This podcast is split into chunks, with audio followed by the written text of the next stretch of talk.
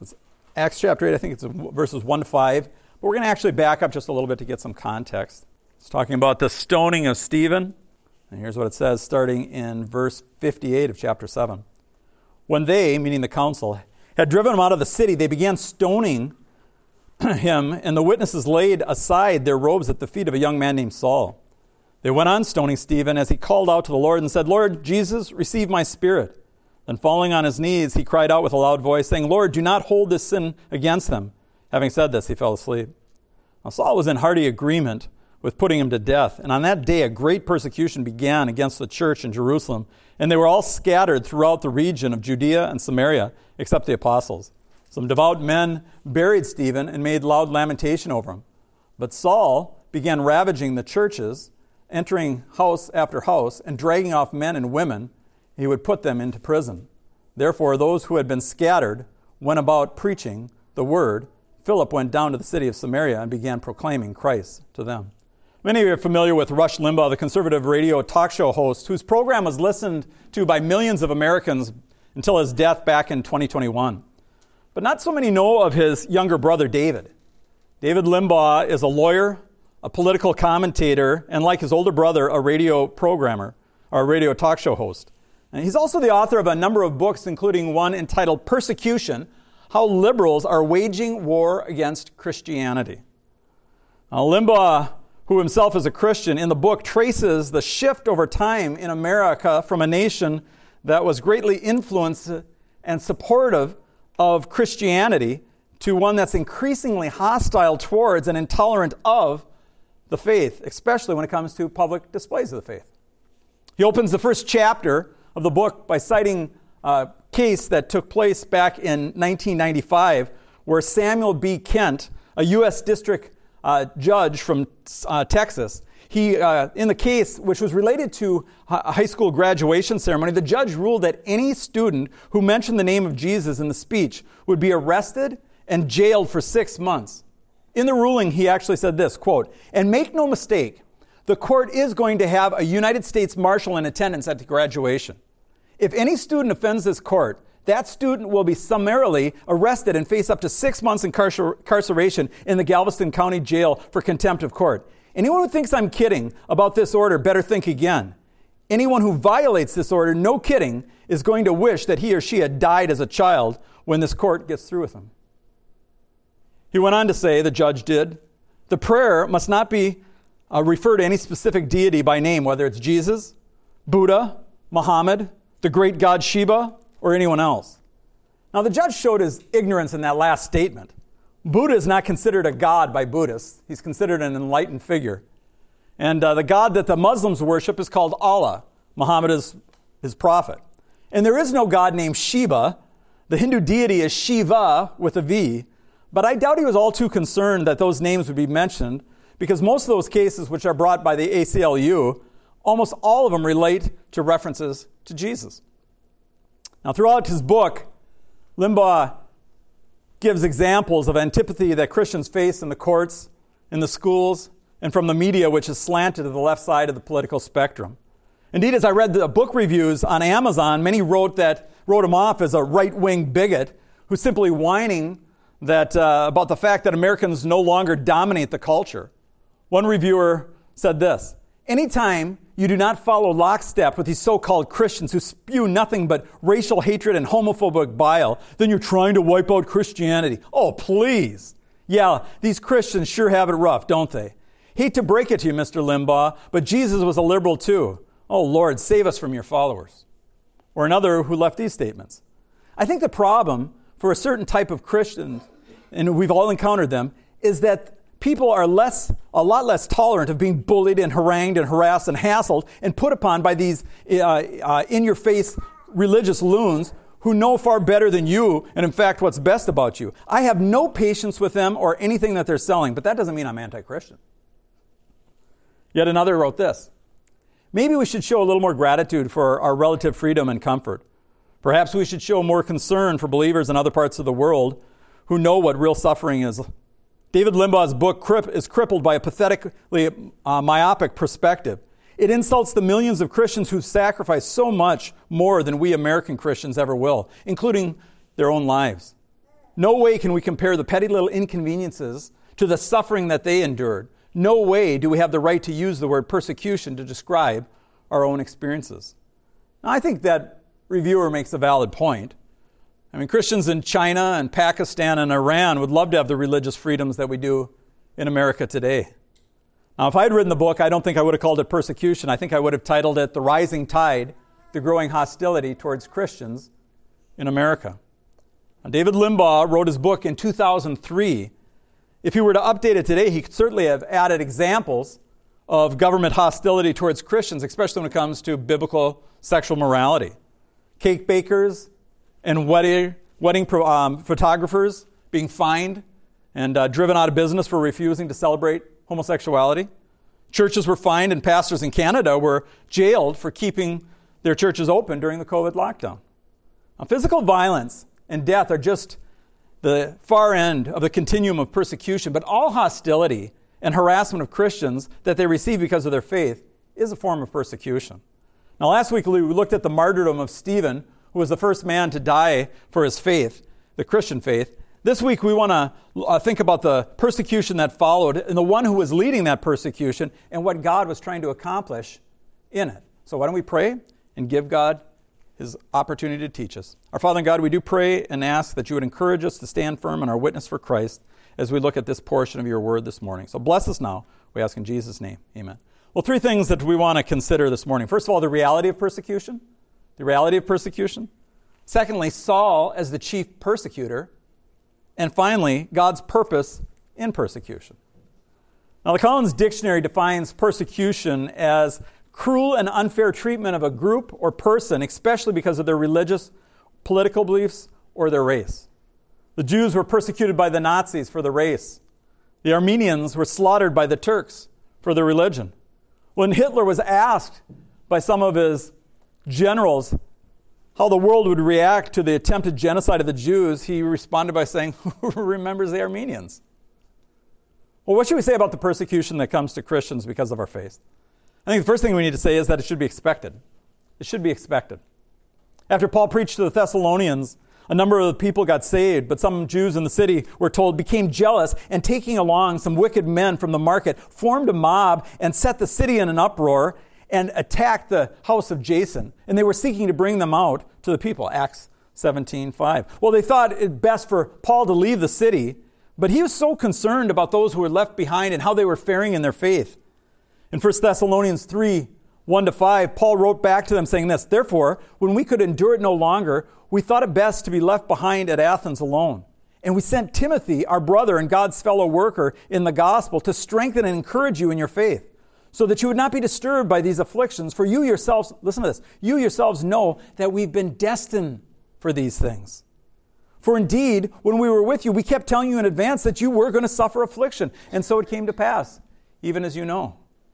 Now, especially for new Christians, we're so excited about what God has done in their life and forgiving their sins and giving them a new heart. They just have to tell everybody, but they're often surprised by the negative reaction they receive. I mean, their parents don't pat them on the head and say, Well, that's nice, dear. Instead, they accuse them of being brainwashed, hoodwinked, deceived, bringing division and shame to the family. I know of one girl who, when she converted to Christ, her Orthodox Jewish family held a funeral for her. In her eyes, their eyes, she was better off dead. Well, rather than being shocked and overwhelmed by the experience of rejection, Peter encouraged his readers in 1 Peter 4 12 to 19. He said this Beloved, do not be surprised by the fire ordeal among you, which comes upon you for your testing as though it were some strange thing happening to you. But to the degree that you share in the sufferings of Christ, keep rejoicing, so that at the revelation of his glory you may rejoice with exultation. If you're reviled for the name of Christ, you're blessed, because the Spirit of glory and of God rests upon you. Make sure that none of you suffers as a murderer, a thief, or an evildoer, a troublesome meddler. But if anyone suffers as a Christian, he's not to be ashamed, but to glorify God in that name. For it is time for judgment to begin with the household of God, and if it begins first with us, what will be the outcome of those who don't obey the gospel of God? And if it's with difficulty that the righteous are saved, what will become of the godless man and the sinner? Therefore, those also who suffer according to the will of God should entrust their souls to the faithful Creator in doing what's right. I mean, just a short time after Peter wrote these words, Nero was sending Christians to the lions and lighting his courtyard with their oil soaked bodies. Paul told us it's been granted to us for Christ's sake not only to believe in him, but also to suffer for his sake. He told Timothy that all who desire to live godly in Christ Jesus will be persecuted. But why? I mean, why would living a quiet life just trying to please God bring hatred and hostility from the world? Look, people love their sins. And if you don't approve of their sinful choices and lifestyle, they rightly sense that you're condemning them, even if you don't say anything. The fact that you won't clap and cheer when two men kiss reminds them of a truth they know deep in their heart that those who practice these things are worthy of death. We just want to be left alone. Okay, if that's true, why does everybody have pride flags? Why are we expected to wear t shirts that say, love is love? You know, Bachman Turner Overdrive said that any love is a good love, but they were wrong. God is the one who defines love, God is the one who defines good, God is the one who defines evil. Romans 12 9 says, Hate what's evil, cling to what's good. Unbelievers despise us because they cling to what is evil and hate what's good. And that's why they hate Christ. In John 7 7, Jesus told his unbelieving brothers, He said, The world cannot hate you, but it hates me because I testify that its deeds are evil. Jesus told his followers, He said, You're the light of the world. He also told them, This is the judgment. The light has come into the world. But men love the darkness rather than the light, for their deeds were evil. For everyone who does evil hates the light and doesn't come to the light for fear that his deeds will be exposed. John 3 19 to 20. Second thing we have to say is that it comes from our identification with Christ. Jesus put it this way If the world hates you, you know that it hated me before it hated you. If you were of the world, the world would love you as its own. But because you're not of the world, but I chose you out of the world for this reason, the world hates you. Remember the words that I spoke to you? Slave is not greater than his master. If they persecuted me, they'll persecute you. If they kept my word, they'll keep your word also. But all these things they will do to you for my name's sake, because they don't know the one who sent me. If I had not come and spoken to them, they would not have sin. But they have no excuse for their sin. He who hates me hates my Father also. If I had not done among them the works which no one else did, they would not have sinned. But now they've both seen and hated me and my Father as well. But they've done this to fulfill the word which is written in their law. They hated me without a cause. John 15, 18 to 25. Third thing I think we need to say is that sometimes great persecutions are set off by a single event. The riots in the United States back in 1991 came after Rodney King was beaten by police the riots and lootings and the fiery but mostly peaceful protests over the last couple of years were set off by the death of George Floyd. The Arab uprising brought down a number of governments in the Middle East and North Africa. The spark was a literal one. In December of 2010, a Tunisian man who was a street vendor, a man named Mohamed Bouazizi, uh, set himself on fire.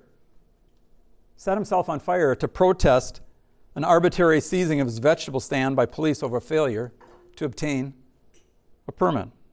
Now, in our story today, the execution of Stephen was the spark that flamed it into a full persecution. Look what it says. And on that day, a great persecution began against the church in Jerusalem, and they were all scattered throughout the region in Judea and Samaria, except for the apostles. Now, there, there must have been a growing, simmering hostility below the surface for it to break out suddenly like this. In our country, you can you can kind of hear the rumblings on the mountain, the noxious fumes starting to come off the top of the volcano. But when exactly it will erupt and spew the lava flow of persecution on us, we don't know. Only God knows. The world is at war against God, and the world sees Christians as enemy combatants. That brings us to our second point. Paul is the chief persecutor. Now, the Jews have had their arch villains who tried to do them in over the centuries. Think about Haman in the book of Esther. Uh, he wanted to wipe out the Jews because one Jew named Mordecai wouldn't bow to him. Antiochus Epiphanes, the Seleucid king, desecrated the temple by sacrificing a pig on the altar and then putting up a statue of Zeus in the Holy of Holies. He tried to destroy the Jews and to stamp out their religion. Hitler wanted to exterminate the Jews, but his chief henchman in the process was a man named Heinrich Himmler, who was a chicken farmer turned executioner. Now, here the persecution was being done by Jews to other Jews, Christian Jews, headed up by a zealous young man named Saul, who we would know later as the Apostle Paul. Now, we're told in verse 1 that when Stephen was taken out and stoned, Saul was in hearty agreement with them putting him to death. Now, I imagine him looking like the Italian dictator Mussolini with his arms folded, his jaw jutting, and nodding his head in approval. Or perhaps he was like a, a basketball coach who, at the end of the game, as the buzzer sounds, sees the ball go right through the net for the win. Yes! Yes! Paul was saying. What was his background? Who was this Saul, the persecutor of the church? Well, according to what we read in the book of Acts, he was born in a city called uh, Tarsus in Cilicia, modern day southern Turkey, which was a major city in the Roman Empire. Along with Alexandria and Athens, it was one of the learning centers of the day. And because uh, they had backed Octavian in the civil war in Rome when he became Caesar Augustus. He declared them a free city. So Paul, like his father before him, was actually a Roman citizen. As to his religious training, he was mentored in Jerusalem by Gamaliel, the most respected rabbi of the day. Given his religious credentials in Philippians 3 5 to 6, he mentions this. He said, I was circumcised on the eighth day of the nation of Israel, of the tribe of Benjamin, a Hebrew of Hebrews. As to the law, I was a Pharisee. As to zeal, a persecutor of the church. As to righteousness which is found in the law, blameless. In Galatians 1 13 to 14, he tells his readers, For you heard of me, my former manner of life in Judaism, how I used to persecute the church of God beyond measure and try to destroy it. And I was advancing in uh, uh, Judaism beyond many of my contemporaries among my countrymen, being extremely uh, zealous for my ancestral traditions. You ever heard that phrase, a nominal Christian? That means one who's just a Christian in name. Well, Paul was not a nominal Jew. He was to Judaism what Osama bin Laden is to Islam one who's willing not only to die for his faith, but also to kill for it. Well, this blasphemous, dangerous movement of Jesus followers needed to be stomped out, and Paul was the one who had the heavy boots to do it. And so we read, and on that day, a great persecution began against the church in Jerusalem. They were all scattered throughout the region of Samaria, except the apostles. Now, some devout men buried Stephen and made a loud lamentation. But Saul began ravaging the church, entering house after house and dragging them off, men and women, putting them in prison. Now, that brings us to the last thing we have to say about Paul is his hatred for the Christians. Now, the Greek word translated ravaging here is one used of an animal tearing apart its prey. Think of a pit bull with a kitten in its mouth, shaking it violently back and forth. Or, or a pride of lions who've taken down a zebra, who are tearing in and ripping up its flesh with their sharp claws. Later, after he was converted, this same Saul defended himself before a crowd of Jews in Jerusalem. He said this He said, I'm a Jew born in Cilicia, but brought up in the city, educated under Gamaliel, strictly according to the laws of our fathers, being zealous for God, just as you are today. I persecuted this way to death, binding and putting both men and women into prison, as also the high priests and the council of elders can testify. From them, I have received letters from brethren uh, to the brethren and started off to Damascus in order to bring even those who were there to Jerusalem as prisoners to be punished. Imagine it. Midnight knock, the sudden kicking in of the door, bursting in with torches, children scream, the parents scramble. Saul drags them out of the house by their hair. You idolatrous Nazarenes, worshiping a mere man as God, now you'll know the wrath of God by my hand. Didn't Jesus tell them? They'll put you out of the synagogues. Indeed, a time's coming when anyone who kills you will think they're doing God a favor. They will do such things because they have not known me or my Father. I mean, when the hijackers flew their planes into the Twin Towers and shouted Allah Akbar, they didn't think they were doing something wrong. They thought they were doing something quite right. They were striking at the great Satan, America.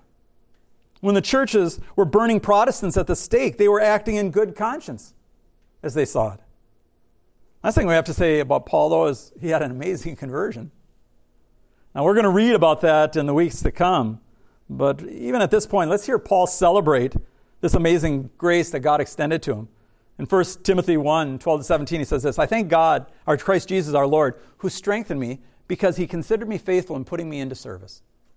Even though I was formerly a blasphemer and a prosecutor and a, a persecutor and a violent aggressor. Yet I was shown mercy because I acted ignorantly in unbelief. And the grace of our Lord, which is more than abundant with the faith and the love which is found in Christ Jesus. Listen to what he says. It's a trustworthy statement deserving of all acceptance that Christ Jesus came into the world to save sinners, of whom I am the foremost of all. Yet for this reason I found mercy so that in me, the foremost, Jesus Christ might demonstrate his perfect patience as an example for those who would believe in him for eternal life. Now, to the King, eternal, immortal, invisible, the only God, be glory and honor forever and ever. Amen. You know, when the Christians heard that Paul had been converted, they didn't believe it. Writing to the Galatians, Paul said this For you've heard of my former life in Judaism, how I used to persecute the church of God beyond measure and tried to destroy it. I was advancing in Judaism beyond all my contemporaries among my countrymen, being more extremely zealous for our ancestral traditions.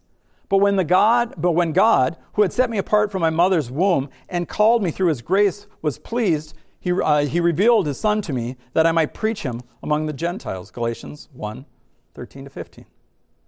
Here's what I'm telling you you should never despair and think, there's no way my husband could get saved. My dad is too far gone. My mom is just too hard. If the chief prosecutor and persecutor of the church could be saved, then they can as well. That brings us to our last point, though God's purpose in the persecution. I mean, God could stop all persecution if he wanted to. He could send a band of angels to wipe out the Christians' enemies. Why doesn't he? Well, in it, he's accomplishing things in our lives and in the church. I'll give you a number of these things, one from this text and then from other places in the scripture. The first thing it does is it aids in the spread of the gospel. Persecution aids in the spread of the gospel. Look at verses 4 and 5. It says, Therefore, those who had been scattered went about preaching the word. Philip went down to the city of Samaria and began proclaiming Christ to them. By, by trying to stamp out the flame of the gospel, they simply sent the embers into the air and the Spirit blew them wherever He willed to start new fires across the region, one of them being Samaria. I mean, hadn't Jesus told them, You shall be my witnesses, both in Jerusalem and all Judea and Samaria and even to the uttermost parts of the earth. By the way, when he's talking about the uttermost parts of the earth, he has Grantsburg, Wisconsin in mind. Well, God uses war, political upheavals, tragedies, and heartaches to spread the gospel and bring people into Christ's kingdom. Man may mean it for evil, but God means it for good. You can trust Him to bring good out of the hardships that you endure, including persecutions. Second thing we have to say, though, is it inspires others to be more bold. Paul was in imprisoned for preaching Christ, but it brought unexpected benefits.